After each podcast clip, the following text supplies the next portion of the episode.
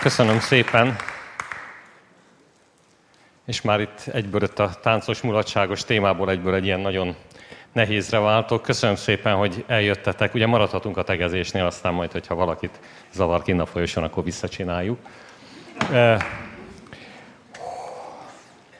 Majd közben így bemutatkozom apránként itt az elején, az nem, nem jó szerintem. Kezdem a legnehezebb mondatokkal, jó, amivel itt készültem, egy ilyen könnyű nyárestére. Gondolom, hogy ez a, lehet-e szenvedélyesen szeretni az emberi nyomorúságot, ugye ez volt a meghirdetett cím, gondoltam, hogy nem lesz nagy lelkesedés. De hát ez az én témám, el is olvasom, jó, amit a föl ki van vetítve. Azoknál, akik túl sok csapást szenvedtek el, akár csak a rabszolgák. A szívnek az a része, melynek a rosszra meglepetten kellene felkiáltani, a legtöbbször halottnak bizonyul halott, de sohasem egészen, csupán kiáltani nem tud már, megrekedt a süket és szakadatlan nyöszörgés állapotában. Ezt mondja Simon Weil a nyomorúságról. Én erről szeretnék, ezekről a hieroglif nyöszörgésekről szeretnék nektek mesélni, de semmiképpen nem szeretnék semmire válaszolni.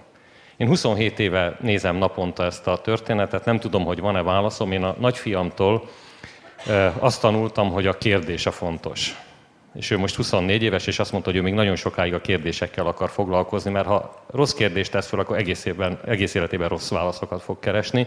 Úgyhogy én nekem egyetlen egy kérésem van tőletek, hogy próbáljatok meg magatoktól kérdezni. Miközben én beszélek, én válaszokat fogok mondani, a saját válaszaimat egyáltalán nem gondolom, hogy nálam van az igazság. Talán ki tudok bontani néhány gondolatot nektek. És hogy ne legyen ilyen nagyon szomorú a kezdés, Hoztam néhány képet. Azt hittem, hogy fogok találni száz képet a pár felül otthon, aztán találtam hármat. Nem tudom, látjátok? Ő a Feri. Ott a... És nem tudom, ismeritek-e a Ferko, amikor beszélsz hozzá, akkor bólogat. Én éveken keresztül azt, gondolom, azt gondoltam, hogy egyetért, de nem, csak érti, amit mondok, de nem ért egyet. Tehát, hogy mondjam, mondjam, mondjam, úgyhogy ez sok-sok csalódást okozott nekem, amikor azt hittem, hogy mi barátok egyetértünk, kiderült, hogy nem.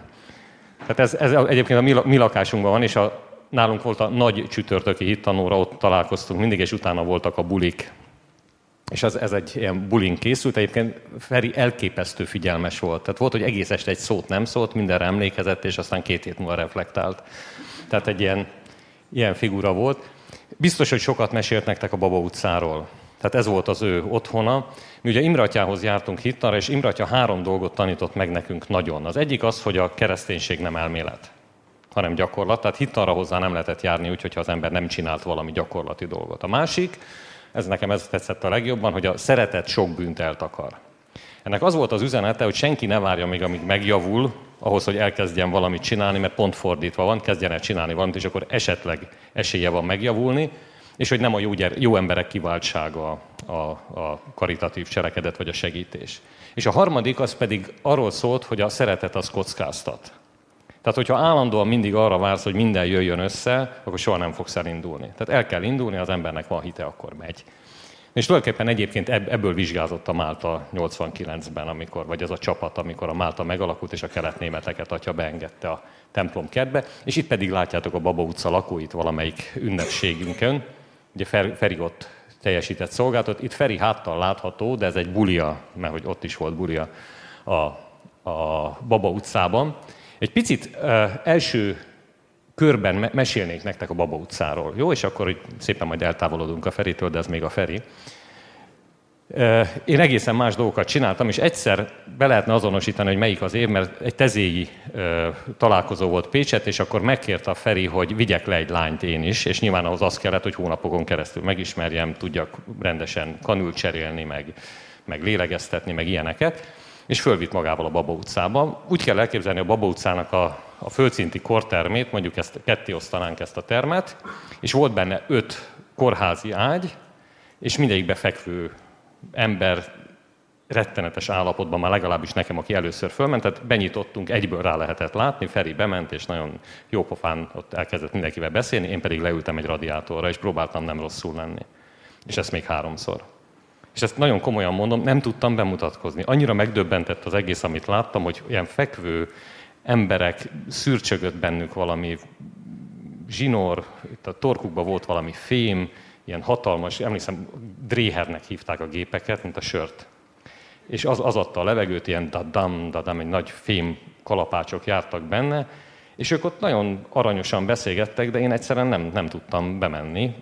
Leginkább az undortól ezt is bevallom, mert hogy ott időnként ezt kiszedték, oda benyomtak valamit, akkor azt valami pedállal leszívtak valami. Én nem tudom, vannak itt a hallgatóságban, akik, akik állandóan herpeszesek, én az vagyok. Tehát nekem az egy rémület, amikor bemegyek mondjuk egy, egy családhoz egy telepen, és akkor úgy nézem messzire, hogy ugye nem az a mosogató rész.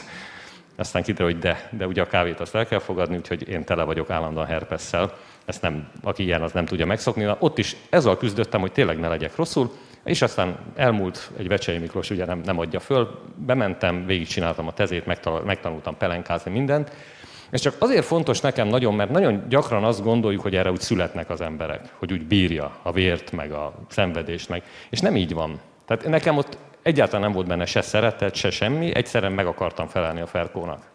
De nehogy már ő tudja, én meg nem. Tehát, hogy nem, magamnak akartam megfelelni, most ezt korrigálom. No és akkor elteltek évek, tulajdonképpen így. Tehát hihetetlenül megtanultunk mozogni. Biztos ismeritek, aki, aki nem foglalkozik sérült emberekkel, az, az időnként úgy érzi, hogy ő talán nem is táncolhat előttük, vagy, vagy az a jó, hogyha nem, nem csinos vagy. Tehát, hogy az ember úgy kicsit úgy félrehúzódna, hogy azt hiszi, hogy úgy oldja meg.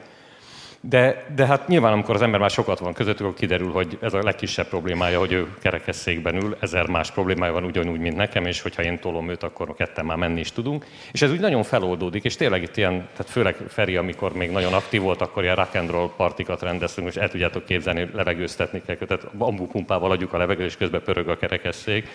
Meg a, a Baba utca az egy ilyen nagy rózsadombi domb tetején van, mert úgy, ahogy illik, ugye egy mozgássérült intézetet hova tegyenek és, és száguldottunk lefelé állandóan, amikor misére mentünk, akkor fölugrottunk a kerekesszékre, és nagy sivítás, és mentünk lefelé. Nem volt veszélytelen egyébként.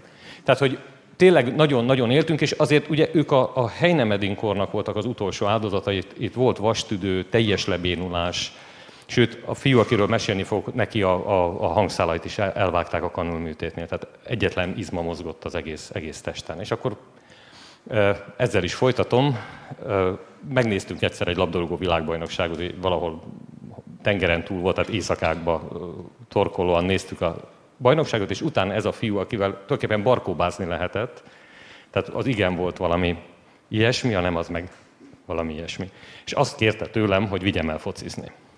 Most ez a következőképpen nézett ki, lementünk egy szomszéd kézilabdapályára, beállítottam keresztbe a kapu előtt, ugye levegőt kellett adni, tehát levegő, kiszaladni a szögletzászlóhoz, beadni a labdát és rohanni vissza. Most az volt az elképzelés, hogy eltalálom úgy a fejét, hogy ő befejeli. Na most eltett már negyed óra, már tamponálni kellett az orrát, mindent eltaláltam, csak a fejét nem. És aztán nagy nehezen valahogy befejelte a gólt, akkor ugye jött a gólöröm, az körbe-körbe futkározás. Én ordítottam, hogy gól, Zoli meg vergődött a örömében a, a kerekesszéken, és aztán persze Mesterhármas, úgyhogy kezdtük előről.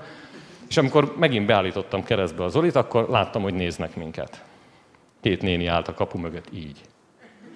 És akkor gondoltam, hogy hát mit látnak? Azt látják, hogy egy vadbarom rugdos egy magatehetetlen gyereket. És akkor gondoltam, hogy elmesélem nekik, hogy ez csak a látszat, mert az Zoli nekem nagyon jó barátom, és azt mondta, illetve nem mondta, mert nem tud beszélni, és rájöttem, hogy nem tudom elmondani. Az a három perc, vagy egy, vagy öt, vagy amennyi rendelkezésemre, nem tudom azt a négy évet elmesélni nekik, hogy én ott ültem a radiátoron, nem mertem bemenni, féltem, húztam a lábamat, ha őket láttam, és most pedig merem ezt csinálni. Nem lehet. Tehát ezt az ívet nem lehet, ezt a megismerést, ezt nem lehet kihagyni. Nem tudom egy perc alatt elmondani mindazt, amit a négy percben én megtanultam, megszerettem, elfogadtam, természetessé vált.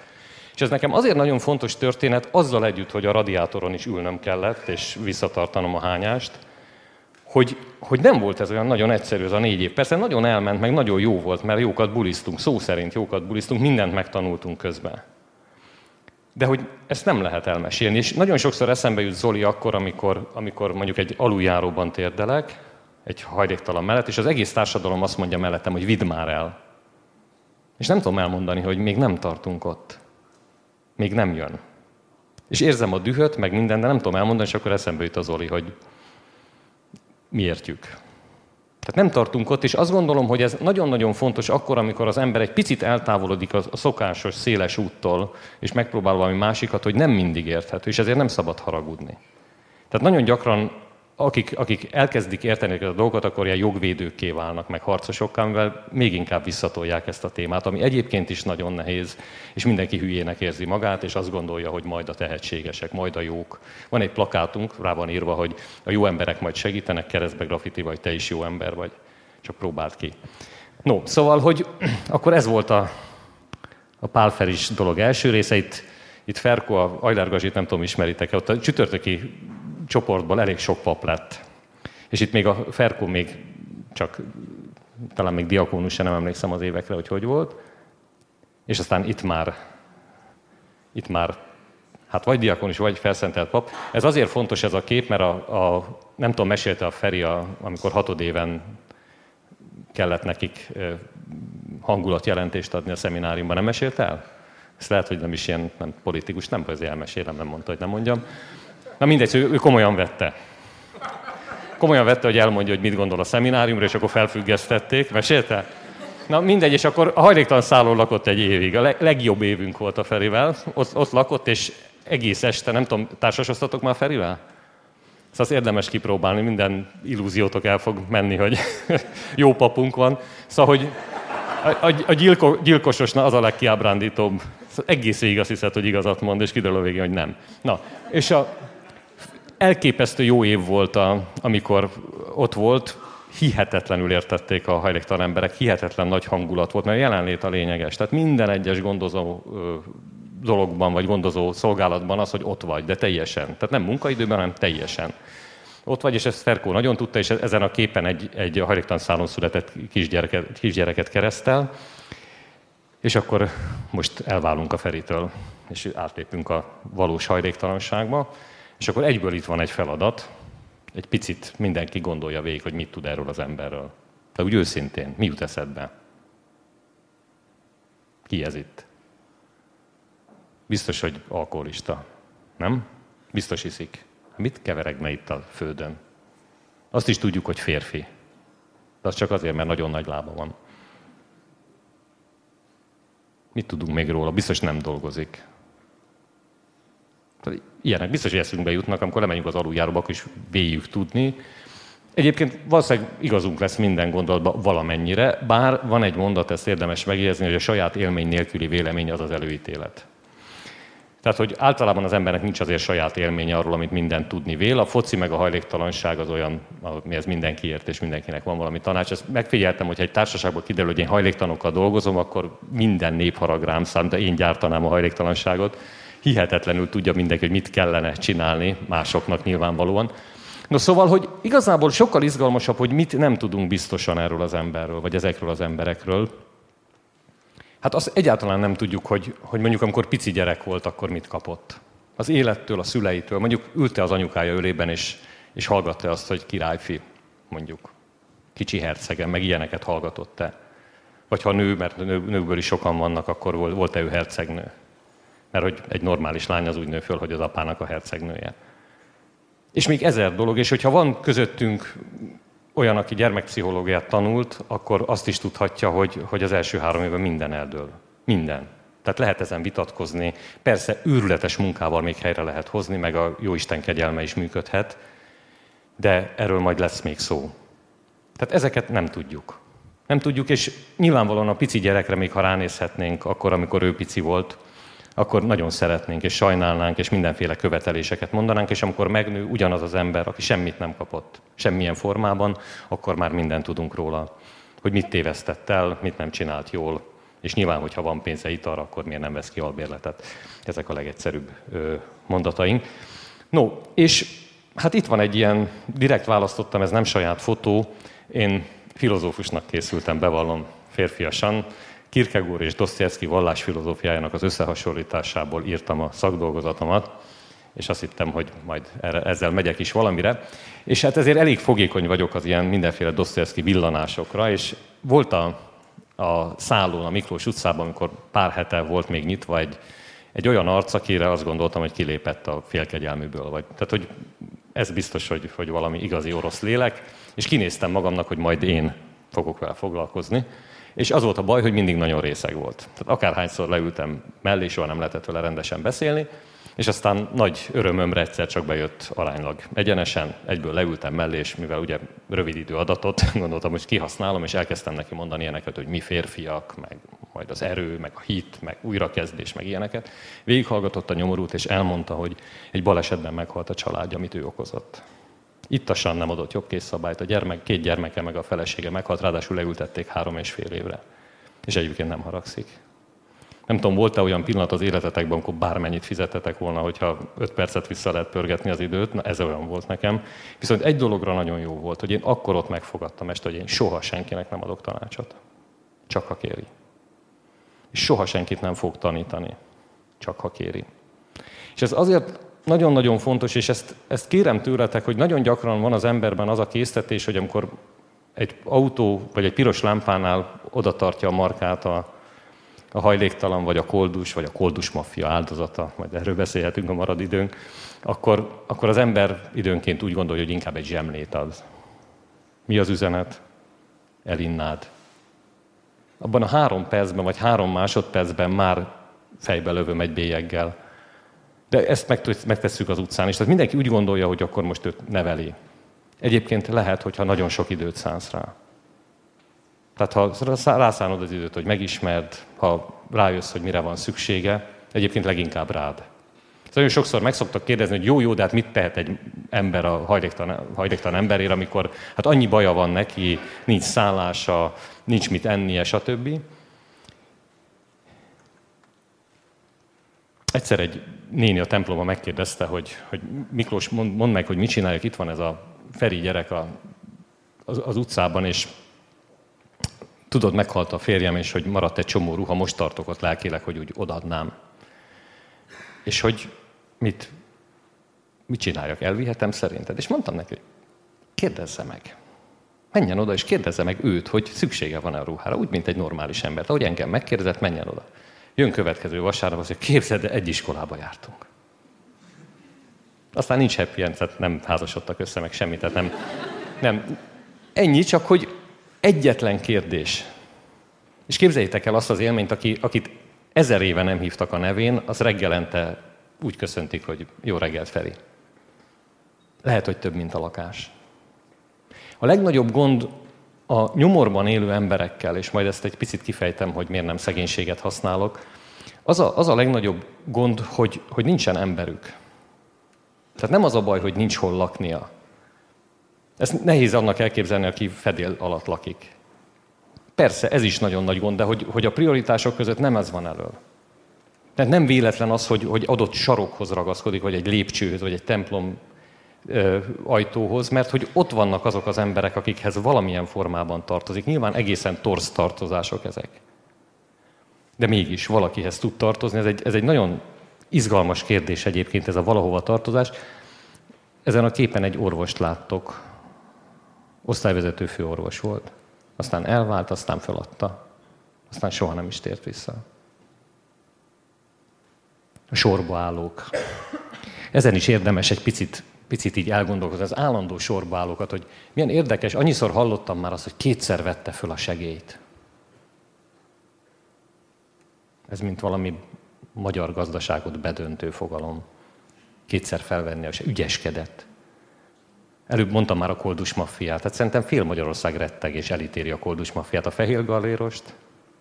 A koldus maffia ez egy nagyon egyszerű történet. Valakinek van egy barkasza, ha idősebbek tudják, ez a nagyon rossz mikrobusz, a másiknak meg fél lába van ez a, ugye ismeritek a marxi fogalmakat, termelőeszköz, termelőerő, az egyiknek van autója, a másiknak van fél lába, és ezt összedobják, és keresnek belőle egy kis pénzt. És az erősebb az elveszi a gyengéptől, ugyanúgy, mint bármelyik gyárban, bárhol. Csak erre nagyon haragszunk. Milliárdos csalásokról hallunk, és arra kisebb az indulat, mint amikor ezt így felismerjük. Nem gondolom egyébként, hogy jó, csak nagyon, nagyon egyszerű meg, megszülni magunkban a haragot a, a gyengével szemben. Ugyanazt csináljuk, pontosan. Nem biztos, hogy igazam van, én ezt látom. No, szóval, hogy az állandó sorba állók. Ez egy gyönyörű kép. Nézzétek a, a hajléktalan embernek a, az arcát. Nulla bizalom. Nem hiszi el. Járt közületek valaki mentára, mentálhigiénére? Rávett a Feri benneteket? Engem rávett. Mondjuk sokkal okosabb nem lettem Tomcsányi Dórától, ezúttal is bocsánatot kérek, de remek társaságba keveredtem. Viszont nagyon sok mindent tanultam az emberektől. És azért kérdeztem ezt, hogy, hogy a Csáki Palavicini Rozsét tanította benneteket, őtőle hallottam azt a mondatot, hogy, a, hogy az Eucharisztia vagy a nagy csütörtök a lábmosás nélkül befejezetlen ünnep. Ez a mozdulat a lábmosás. Ez a, ez a lehajlás. A lehajlás művészet, amit ott Jézus bemutat. És valóban, ha elvágod a Szent Misét ott, és ezt a mozdulatot nem tudod, akkor, akkor valószínűleg az eleje se ért semmit. És hát ha, ha látnánk a lábat, ami a kötszer alatt van, akkor, akkor gondolnánk igazán azt, hogy ha valaki az egészségügyben dolgozik, biztos látott már ilyen zoknit levenni hajléktalan lábról. Én életemben egyszer ájultam el, akkor. Úgyhogy először engem kellett föléleszteni, és utána bekötözték a hajléktalan embert is. Rettenetes. És így élnek, és amikor látod, hogy úgy biceg, akkor ilyen lábak vannak abban a cipőben.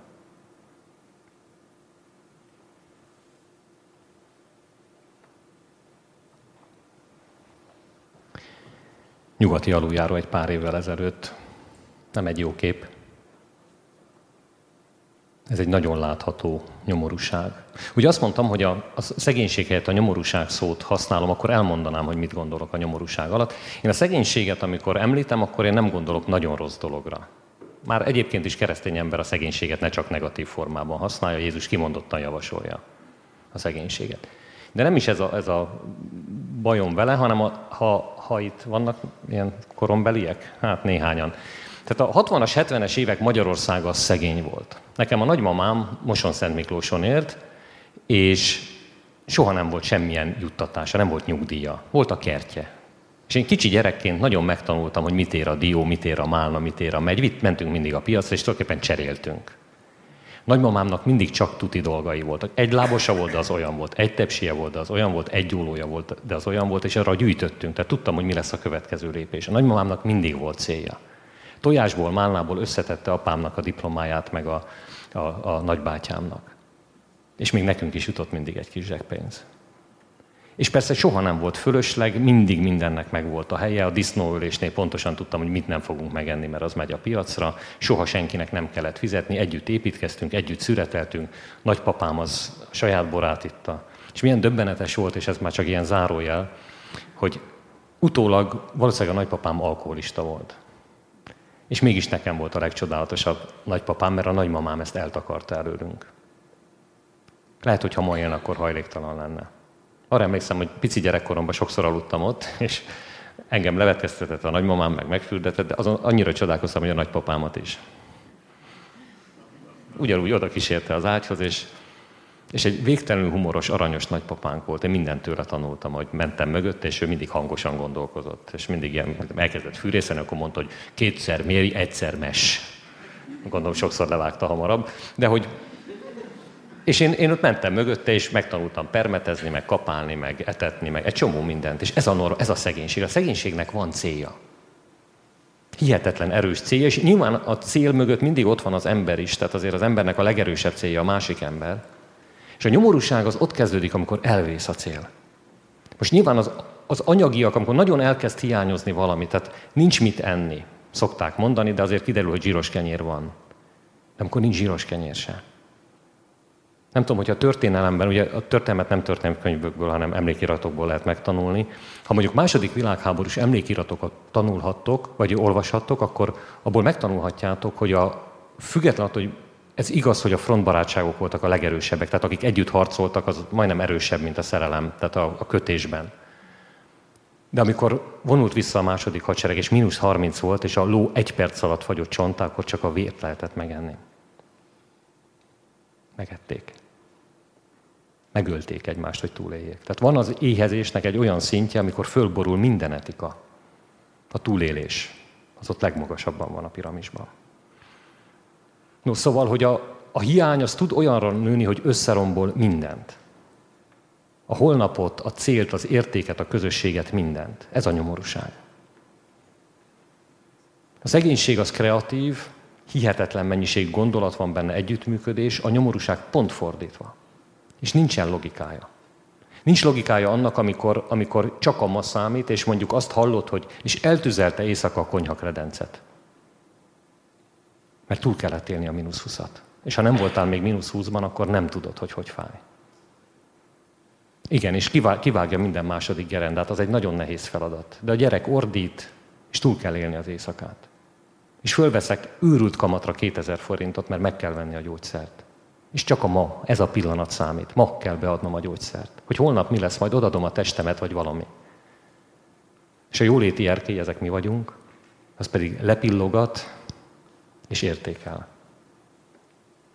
Miközben nem látja, nem érzi, nyilvánvalóan nem, honnan is érezni.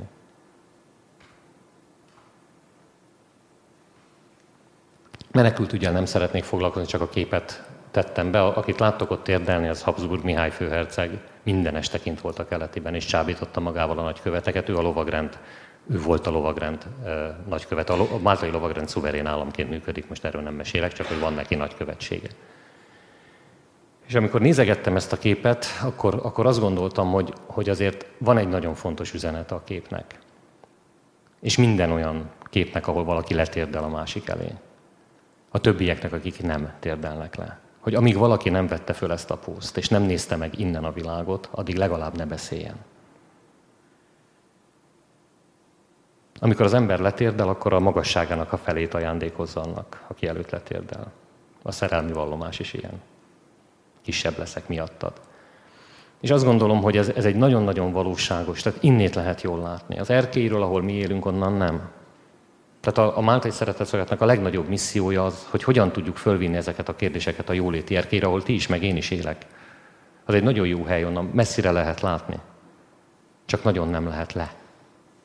Ahhoz nagy alázat kell, hogy az ember lebicegjen a, a jóléti erkély alá, és ott egy kicsit körülnézzen, és ráadásul ne botránként vigye vissza a történetet, hanem szerethetőként, elfogadhatóként, érthetőként esetleg lecibáljon másokat is, hogy az is értse meg. Tehát ne gondolja azt, hogy csak a nagyon jó emberek értik. Mindenki ugyanazt látja, bárki, aki lejön. Nincs különbség. És aki ezt a pószt fölvette a keleti pályaudvaron, az egészen biztos, hogy nem menekültezik. Fél, nem érti, nem tudja, hogy mi fog történni. De nem a, egyáltalán nem a, a, a robbantósat fogja látni benne. Hanem a pici babát, az éhezőt, a rettegőt, a menekülőt. De ez nem kérdés. Aki ott volt, az biztos, hogy tudja a kukázó ember. Adok még egy házi feladatot, jó? Ha egyszer nem rohantok nagyon, nézzetek meg egy kukázó ember, de az elejétől a végéig, hogy mit csinál. Meg fogjátok szeretni. Nagyon meg fogjátok szeretni. Olyan akkurátusan fogja csinálni, ha csak nem őrült, és akkor dobál, de akkor fogod látni, hogy őrült. Úgy fogja csinálni, mint a más a futószalagnál a műveletet. Kinyitja az acskót, átteszi, vissza, lecsukja.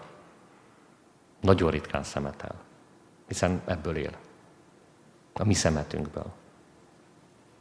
Nem igaz, ha valaki azt mondaná, mert egyik polgármester azt mondta, hogy a nyolcadik kerületben nagyon sokan kukáznak, ha véletlenül kukáznátok, akkor rózsadomb.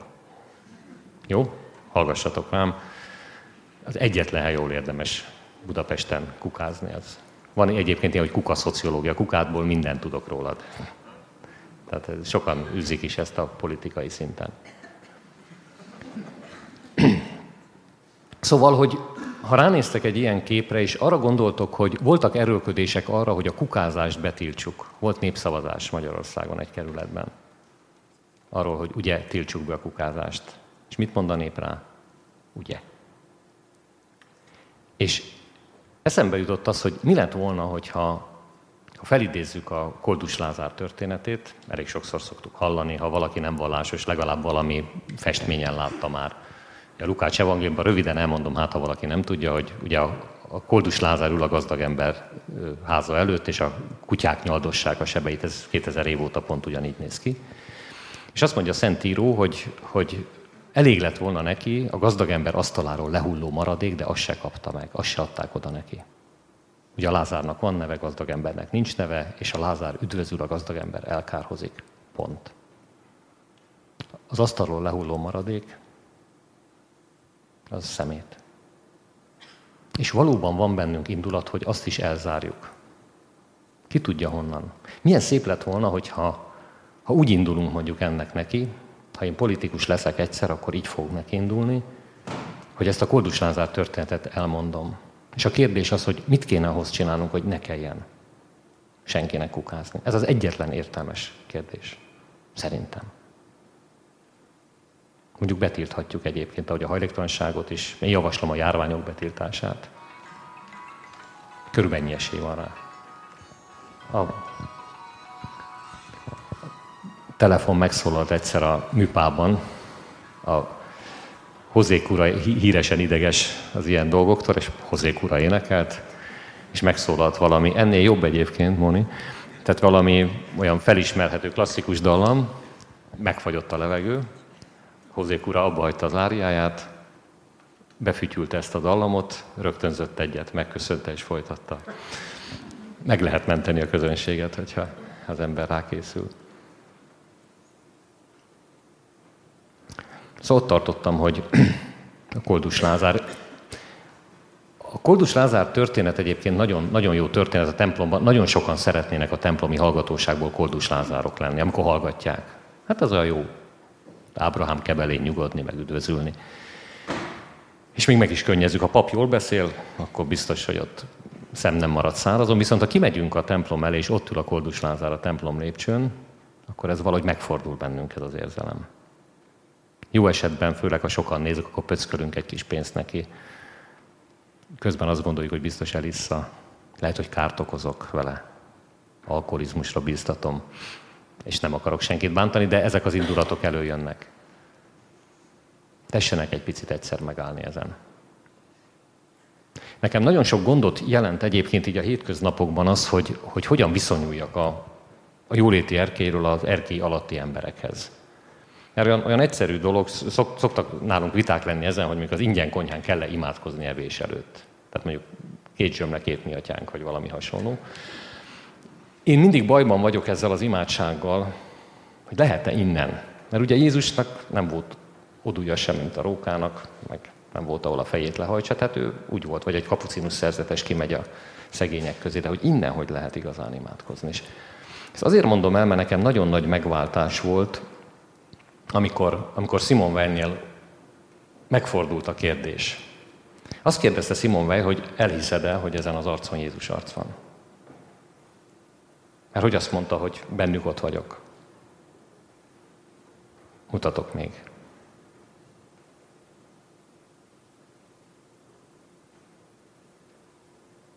Ez te vagy, Uram.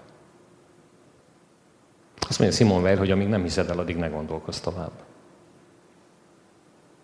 Tehát ha nem tudod elhinni, hogy ő az, akkor, akkor teljesen mindegy, hogy hányat imádkozol. Ennél sokkal jobban mondja, érdemes Simon Weil-t olvasni. Azt akartam, hogy olvasgatni, tehát nem lehet nagyon olvasni, mert mindig meg kell állnod, mert túl okos. De hogy ez egy nagyon-nagyon fontos kérdés volt nekem, hogy tényleg elhiszem? Tehát, vagy én vagyok az a marha jó ember, én így kezdtem, hogy még ezeken is segítek. Ez a Jézus követésnek nem egy igazán jó formája. Lehet így indulni, csak utol kell érni magát az embernek. Tehát alapvetően az a kérdés, hogy tényleg elhiszem? Most eszembe jut, hogy Csida Jenőnek van az Utca Seprő című verse, ha nem ismeritek, olvassátok el. Ő, neki van ez a felismerése. Uram, te vagy az. Na és azt mondja, azt mondja Simon Weil, hogy nem ez a kérdés, hogy ott Jézus van-e a földön, ott előtted, aki fekszik, drogosan, alkoholistán, bármi, az Jézus, abban lehet, legyél biztos. A kérdés az, aki ránéz, annak milyen arca van. Te tudsz-e ránézni úgy, ahogy Jézus nézett volna? Mert ha tudsz, akkor nem fogsz az imádságon gondolkozni többet. Megvalósul. Abból a kontaktusból, az maga az imádság, ha úgy tudsz ránézni. Lehet, hogy nagyon nehéz, nekem nagyon megnyugtató volt. Mert hogy a legfontosabb tanítása szerintem ennek az egésznek az, hogy tulajdonképpen egyetlen egy ember tudsz megváltoztatni a 7 milliárdból. Ez te vagy. Teljesen mindegy, hogy mennyit pofázol. Teljesen mindegy, hogy mit tanítasz. Tényleg ezt próbáljuk ki, jó? Mindenki most picit figyelje rám, és mindenki velem együtt emelje föl a mutatóját. Most mindenki. Mindenki. Ez a mutató. Szóval, hogy jó láttam, volt egy-két figyelmes. De hogy ennyit ér a szó. Egyetlen dolog, ami számít, hogy mit csinálsz. Otthon is, gyereknevelésben is. Zsebi nevű lányom egyszer 14 éves korában benyitottam hozzá, föl volt robbanva a szobája, körülbelül tehát bomba robbant volna, tényleg olyan volt, és elkezdtem vele üvöltözni, éppen a körmét festette. És így rám nézett, és azt mondta, hogy apa, miért kiabálsz nem azt vagy örököltem, vagy így neveltetek. És igaz. És igaz úgy, hogy tényleg nincs nagyon mit vitatkozni ezen, csak a minta számít. Teljesen mindegy, hogy mennyit beszélünk, mennyit oktatunk, és ezért a jelenlét az egyetlen szó, ami ahonnan el lehet indulni. Ha nem vagy jelen, akkor semmilyen hatást nem tudsz elérni. Egyébként a jel, a jelen szóban ugye a jel az a nyom volt régen, tehát az ősi magyar nyelvben, amikor jeleltek, akkor a nyomokat figyelték a vadászokkal. Tehát amikor nyomot hagysz, az a jelenlét. Ha úgy vagy jelen, hogy háttal állsz, akkor nem hagysz nyomot. Egyáltalán nem hagysz nyomot. Nincs órám.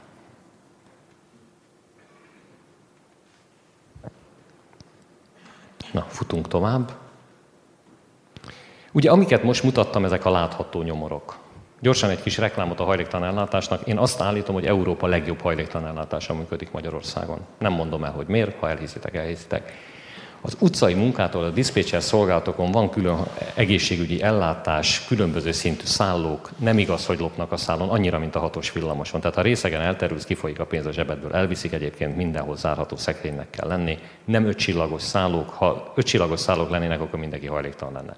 Tehát, hogy de ez nagyon, tehát hogyha minél magasabb szintű szállót csinálunk, annál több embert hívunk le az ágybérletről mondjuk, ami most egy nagyon Budapesten főleg annyira drága az albérlet, tehát be fognak kérezkedni hozzánk az egyetemisták. Tehát, hogy valahol egy, egy, egy minimális szinten meg kell húzni, ezt soha nem tudjuk sehol elmondani, mindig csak a követelést lehet hallani, de biztos egyébként, hogy nem luxus. De azt nagyon kevés intézményrendszer tudja elérni, hogy a vita azon működjön, hogy aki nem akar bemenni, azt hogy vigyük be. Mert nálunk ez a probléma. Most a demens betegeket néznénk, hogy hányat tud ellátni az intézményrendszer, és úgy kell becsalogatni. Csak nálunk ugye, akit nem tudunk bevinni, az ott van az utcán. Iszonyú zavaró. Látható. A látható nyomorúság zavaró. Zavarja a politikust, a döntéshozót, téged, engem, mindazt, aki a jóléti erkélyen él, meg tudja fogalmazni a gondolatait, erőt tud kifejteni, ezért aztán létrejön a hajléktalan ellátás, olyannyira, hogy aki szerencsés és Budapesten hajléktalan, az ilyen erdős részeken is kap új cipőt, ruhát, jogi segélyt, mindent. Ha, ha nyugati aluljáróba hajléktalan lennél, 500 méteres körben bármit tudok neked adni. Ingyenes gyógyszert, orvosi ellátást, jogászt, Skype-on fog veled egyből beszélni. Csomó pro bono jogászunk van. Az a gond, hogy aki nagyon látható, az időnként nem akar velünk jönni. Mert nem tartott, vagy mert nem érdekli. Már. Mert nincs célja. Tehát nem egy nagyon vonzó ajánlat, amikor nyugati aluljáróban azt mondom egy hajléktalannak, hogy ha abba hagyod az ivást, akkor kapsz kőbányán egy felső ágyat. Nem, egy másik ember. Mondjuk szenvedély szenvedélyért. Erről biztos sokat beszélgettetek, ez Felének témája volt. Na, és ez Budapest, ez meg nem Budapest. Nem is hívjuk hajléktalannak. Nem látszik. Ez a láthatatlan. Teljesen nem érdekel senkit. Ott egy anyukát meg három gyerekét látjátok, van egy negyedik is egyébként, csak nincs rajta a képen. 13 év akkor különbség az anyuka és a nagylány között. Erre pillanatokon belül tömegek lennének, akik már az ítéletet ki is mondják. Zsuzsi a legaranyosabb anyuka, akivel találkoztam. Csak nem tudja, hogy hogy kell anyukának lenni, de nagyon szeretne. Megfeszül minden nap. Itt laknak a négy gyerekkel. Férje reggeltől estig dolgozik. 40, ja, most már 51 ezer forintért. És ez a lakás. Nem nagyon sokat kell vadászni a lakást, hogy tudjál fényképezni. Egy kicsit le kell menni a főútról. És az utca, a faluban nem az első főutcán kell menni, hanem a harmadikon. És akkor találsz ilyeneket. Erről, ha tanítok, akkor egy fél évet tudok tanítani erről a képről. A hiányokról. Mondjuk az állóóráról. Az egészen biztos lesz benne, hogy az óra áll. Nem csak azért, mert nem érdekes az idő, hanem mert az ellenvásárlása az a Maslow piramisnál nincs a csúcson. Nem érdekes egyébként sem nagyon az idő. Nincs cél, csak ma van, holnap. Ezért van egyébként nagyon gyakran az, hogyha hajléktalan emberrel megbeszélsz egy időpontot, egy találkozást, akkor nem ér oda. Lehet, hogy az életem múlik rajta, akkor se. Nincs. A nyomorban nincs idő, nincs jövőkép. Szokták mondani, hogy a cigány nyelven nincs jövőidő, de ez nem igaz egyébként, csak a kép jó. Ritkán használnak jövőidőt ebben a világban. Ha lenézel a Földre, és előbb gyermekpszichológusokat kerestem, biztos, hogy hallottátok már, hogy a, a cigányanyák szeretik karjukon tartani a gyereküket. Ez így is van, de ennek, ennek ilyen szocializációs háttere van, erre a földre nem lehet letedni gyereket. És már ezt látta az anyukájától, és meg az anyukája is ezt látta. És azt is tudjuk, hogy az a gyerek, amelyik nem tanul megmászni, meg nem tanul meg úgy négykézláb mászni, hogy közben az egyikkel valami gurítható valamit sem, nem lesz koordinációs készsége. Biztos láttatok már gyereket, akinek dobod a labdát, és aki eltalálja a fejét, és hátraesik. Ők azok. Ugyanígy nem fog tudni elhajolni a problémáktól, ugyanígy nem fogja tudni megoldani a problémát. Nem fog tudni tanulni, és nem csak azért, mert nem tud jól magyarul. Egyszerűen azért nem, mert ezt nem tanulta meg. És még sok mindent. És a, a kép, ami még fönt van a falon, nagyon-nagyon-nagyon fontos. A minden, minden ilyen házban találsz házi oltárt. Jóformán nincs olyan, ahol nem. Ha, ha valahol esett. És a Zsuzsi az minden reggel oda megy a Máriához, kettő is van, látod, egy Jézus, két Mária. És a Máriától kér valamit. Hátra teszi a kis kezét, összekulcsolja, és közben valamit kér a Máriától. Eddig tudjuk, hogy, hogy mit kér, azt nem tudjuk. Csak amikor visszafordul, akkor így ilyen sugárzó az arca, mint amikor valakinek szerelmet vallottak. És akkor az az érzése az embernek, hogy a Zsuzsi többet kapott Máriától, mint az egész magyar szociálpolitikától együttvéve. És mi erről a hitről semmit nem tudunk. Elvégzünk úgy szociális munkás képző egyetemet, szociálpolitikát, szociológiát, adott esetben a teológián is teológiát tanulunk, de hogy a másik ember hitéről semmit nem tudunk, hogy mik ezek az energiák. Ezek őrületes nagy energiák. Valószínűleg nem élné túl, hogyha nem lenne ez a hite.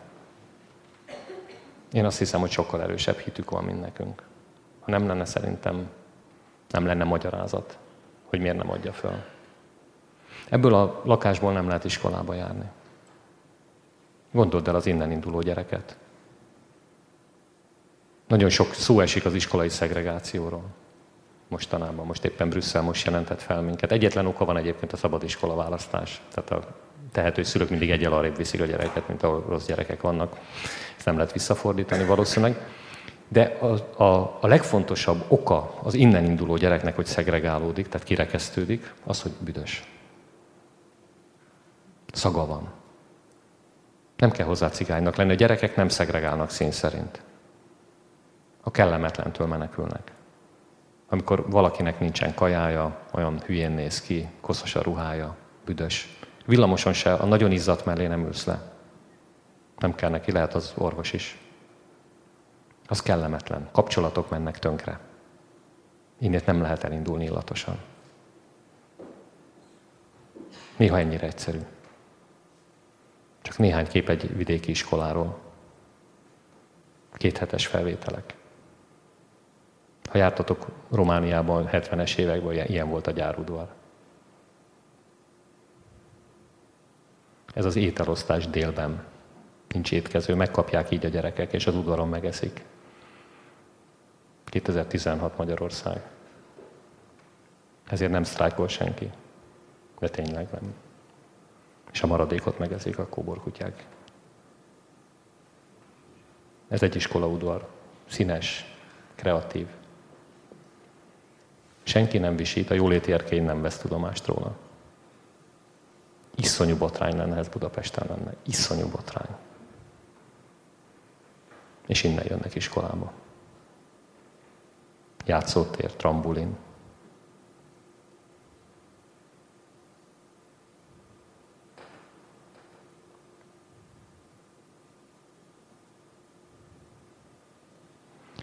...2050-ben a optimista becslések szerint 8 millióan leszünk. A gyerekek, akiket látsz, ők 5-6 heten vannak testvérek. A generáció az nem 30 év, hanem 15, 16, 17. A statisztikai becslések tévednek. Az, hogy kik hányan lesznek. A csok nem fogja megtátosítani a középosztályt. Ha valaki szeretni nem tud, legalább ijedjen meg. Azok a gyerekek, akiket láttatok a képen, 40 évesek lesznek 2050-ben. Alapvető kérdés, hogy engedjük-e őket dolgozni. A kérdés most dől el. Hogy ők fognak-e dolgozni 2050-ben, ez a mai napon dől el. Én nem értem. Írtunk egy tanulmányt egy barátommal, és azt mondtuk, hogy nem tanulmány, hanem könyörgés, invokáció. Nincs, nincsen érvünk. Annyira magától értetődik, ha valaki ránéz egy picit, hogy mi fog történni. Nagyon nem mindegy, hogy két millió vagy három millió fogja eltartani a másik ötöt, vagy hatot. Nincs nagy tülekedés, hogy itt az iskolák megváltódjanak. És van, aki küzd, még ilyen szépet is tud csinálni semmiből. Erre kéne Nobel-díjat adni egyébként. És akkor néhány,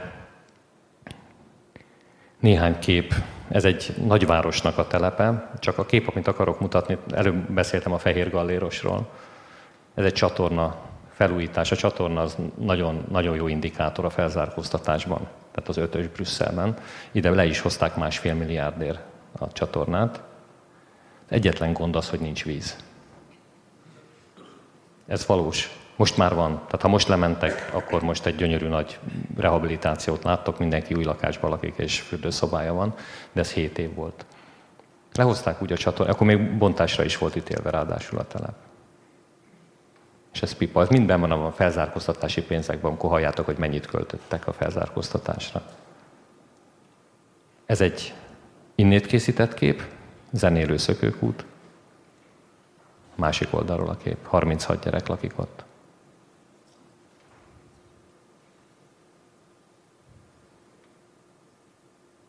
Ez 20 kilométerre van Budapesttől, ott 8 gyerek nőtt föl abban szükséglakásként kiutalt cirkuszi kocsiba. És amire ki lehet váltani. Jaj, nagyon sokat tudnék mesélni, de akkor nem érek a végére. Tehát, hogy milyen iszonyatosan nehéz mondjuk a jogvédőkkel. Tehát, amikor kiviszel egy fürdőszobát, akkor ott jön a tiltakozás. Azok a kis házak, azok konténerek, csak bevakoltuk, meg tettük rá tetőt, hogy nehogy valakinek bántsuk a szemét. Ettől még följelentettek. Azt nem. Ez nem vicc.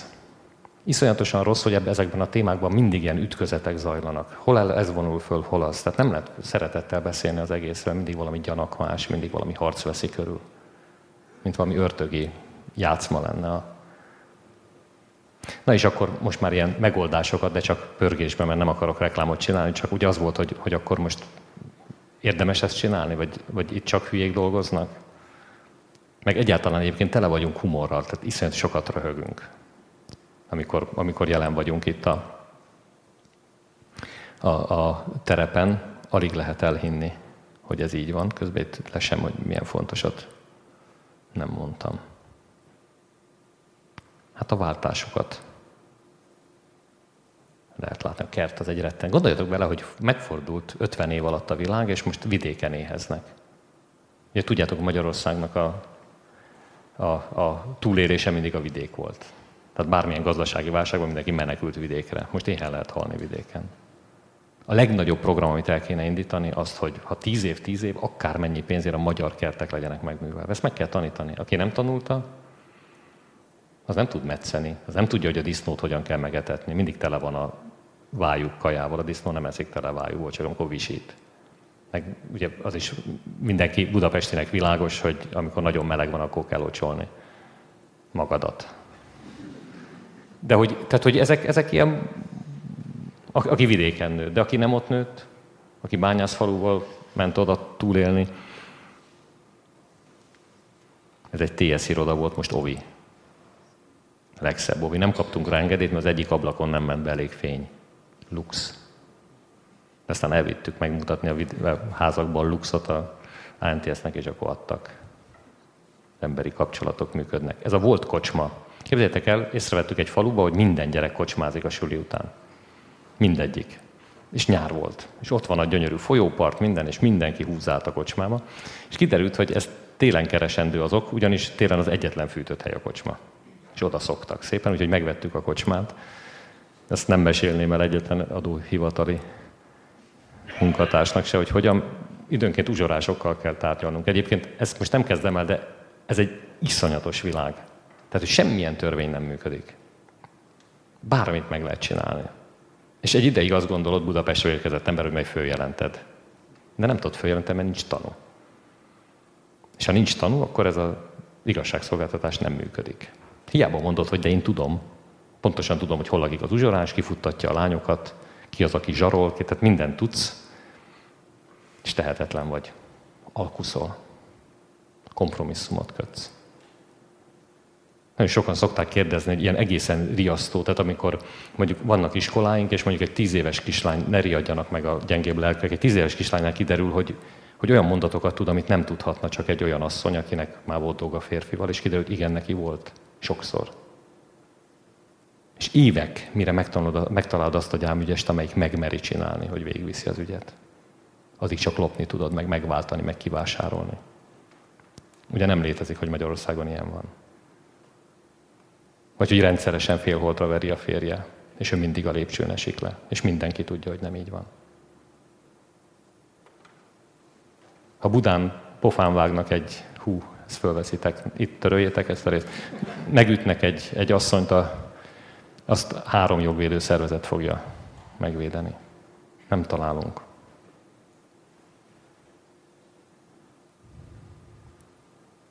És reggeltől estig megy a a sok nem dolgozós ember olyan közlekedési rendszerben lenne kénytelen dolgozni menni, hogy reggel elmegy hétkor erre a busz, ez konkrétan ebben a faluban így volt, és este onnan visszajön hatkor. Lehetetlen dolgozni. De ők valahogy, mint ilyen genetikusan olyanok lennének, akik nem szeretnek dolgozni. Vettünk egy busz, 17 szemét viszünk, vagy vittünk, most már nem kell. Vasútállomásra nagy útkereszteződésbe. Egy hónap alatt 33 munkahely egy kis faluban mert nem akarnak dolgozni. Elektronikai hulladékbontó egy istállóból. Ezt csak azért tettem be ezt a képet, a életem legszörnyebb élménye volt, amikor kiderült, hogy valaki lopja a rezet, úgyhogy lenyelte, úgy vitte haza. Ez a nyomorúságnak milyen hieroglifája?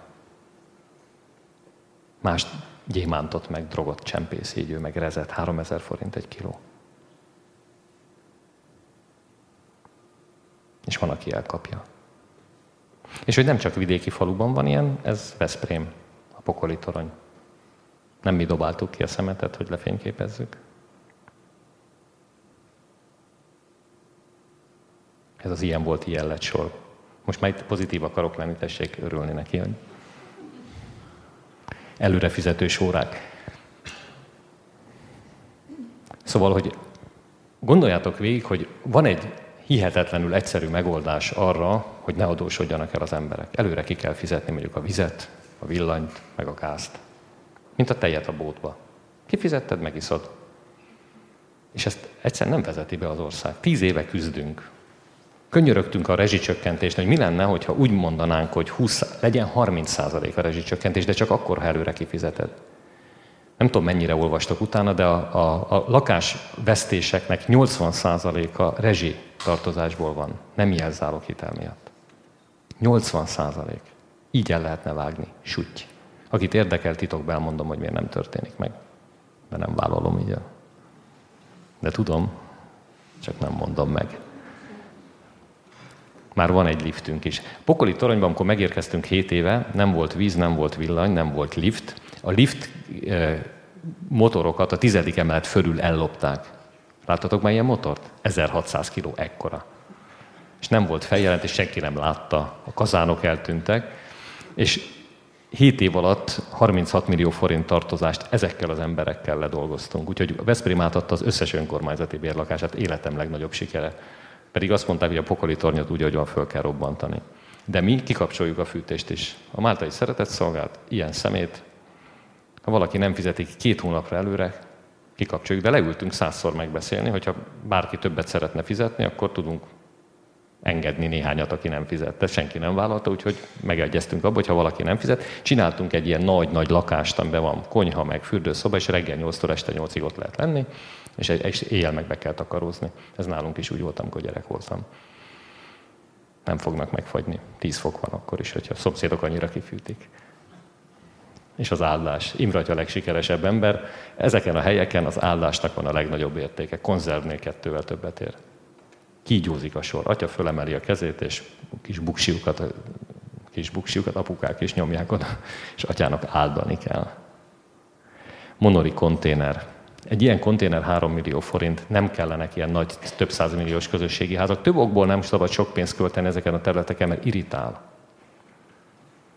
Tehát egyszer jól meg kell csinálni. Amikor mi beköltözünk egy ilyen helyre, akkor megveszünk egy ugyanolyan kis kulipintyót, és saját erőből megcsináljuk. Kicsit jobb lesz, mint az övék, de ismételhető. Tehát tanulható. Ha felépítenénk egy újat fotocellás WC-vel, tehát nem, ez egy konténer, nézd meg, mi mindent lehet. Paja be a koncert, szépségverseny. Szépségversenyt, ha telepen rendezel, akkor annyi győztes, ahány gyerek. Ezt egyszer elrontottuk, nagyon rossz esténk volt. És így várják a játszást. Így, ez őrület. A játék a legnagyobb hatalom. Felnőtteknél is, majd mutatok képet. És Dezső bácsi is tud benne. Ott a, a, az a üzemanyaga a Dezső bácsinak. Azt mondta, hogy traktornak is kell, meg a gépnek is, úgyhogy őt ne, ne akarjuk leszoktatni. És a legszebb kosarakat, kosarakat fonta. 7.-8. osztály vizsga. Nézd meg azt a ráfeszülést. Hogy koncentrálnak annyira szeretnének jó nagy, a nagy, ugye a nagyszülők annyi idősek, mint mi szülők. És beérnek arra, hogy ők akarnak, akarnak segíteni az unokának. Írni, olvasni, tanulni, majd, majd ő segít a fogalmazásba. És jönnek és tanulnak, 7.-8. osztályt, olyan hihetetlenül megható. Nincs, azt láthatod, hogy nincs fűtése. Már akkor, amikor a kép készült, most már van. És jönnek, és levizsgáznak. Meg ők is. Amióta ott vagyunk Monoron, azóta nincs bukás. És mi nem úgy szüntettük meg a szegregált iskolát, hogy tüntettünk, meg körbejártunk, hanem nem termel a telep szegregált gyereket. Elférnek a rendes iskolába, mert jól tanulnak. Mert például fociznak. MB2-es csapatunk van.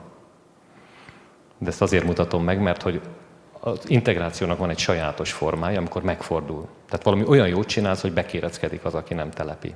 Na, ilyen a foci például. Ott a középső két srác az egyetemista és egy csapatban játszanak, és én vagyok az egyesületi elnök, ugye a legrosszabb nem.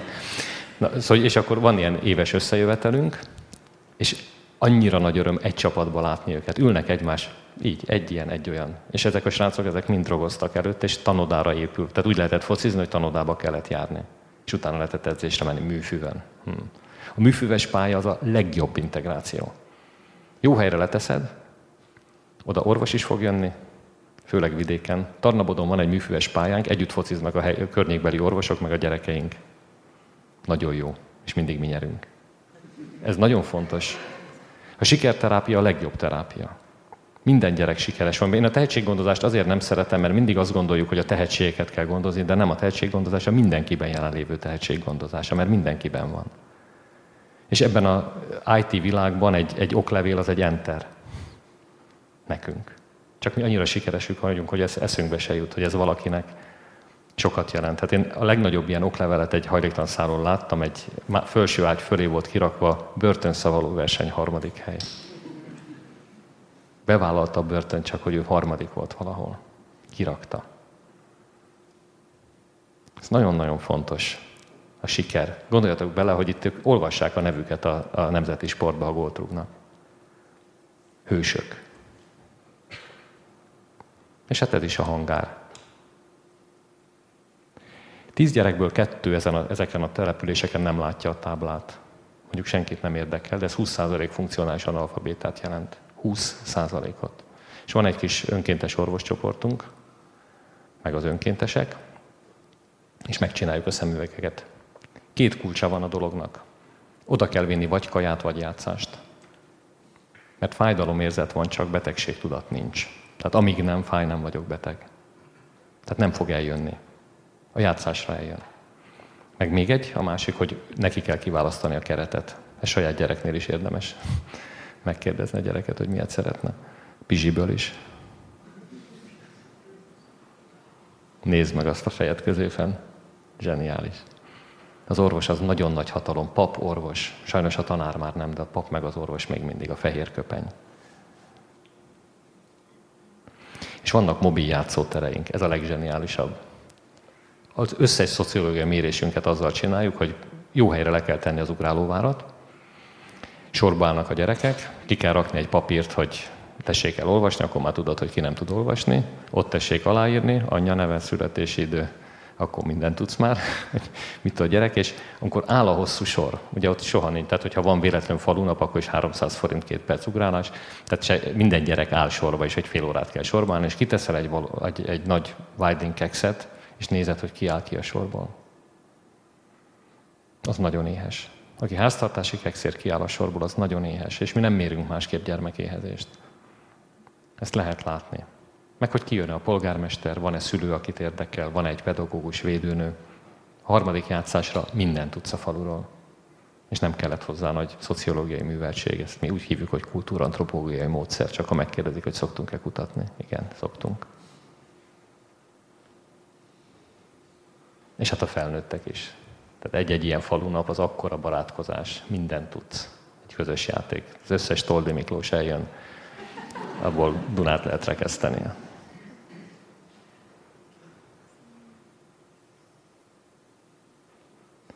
Na és az utolsó a hangárból, az utolsó jelentés a hangárból, ez a szimfónia program, nekem ez a szívem csücske. Nagyon egyszerű a dolog. A gyerekek kapnak, érte, közösen csinálunk egy papírhegedűt, és meg kell tanul, tanulniuk a ritmust. Elég gyorsan megy. Utána megjön az igazi. És a zenetanárunknak, meg a szociális munkásnak az a dolga, hogy már az első nap megszólaltasson egy húrt, mindenki másikat, és hozzon belőle össze egy akkordot, és a zenetanár rá, rájátsza mondjuk a Beethoven-t. Ti még nem láttatok olyan tátott szájú szülőket, még első este koncertet adnak. Ez a kulcsa. Nagyon-nagyon gyorsan eredmény. Itt nincs idő, nincs holnap, ma van. Tehát ma ott voltam, ma figyeltem, és hogyha van egy sikerélmény, akkor holnap is eljövök. Az összes programnak ez a, ez a, ez a lényege. És most nem tudom, azt hiszem a következő képnél elindul egy kis film, amiben szerintem jól el van magyarázva, hogy miről szól. Utána csak Lolótól errefelé, tehát Loló, Mira, Glórika, Pál. És a végén akkor a csellisták egy ilyen Egy éve